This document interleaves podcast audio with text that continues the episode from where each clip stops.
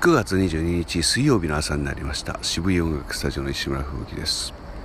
えー、雲が低く垂れ込めておりまして大変暗い朝になっています。朝日は一体どの辺から昇るんだったっけなと毎朝のように見てるんですけれどもちょっと、えー、思い当たらない、ね、もうちょっと観察しようよっていう反省をしながら丘の上におります。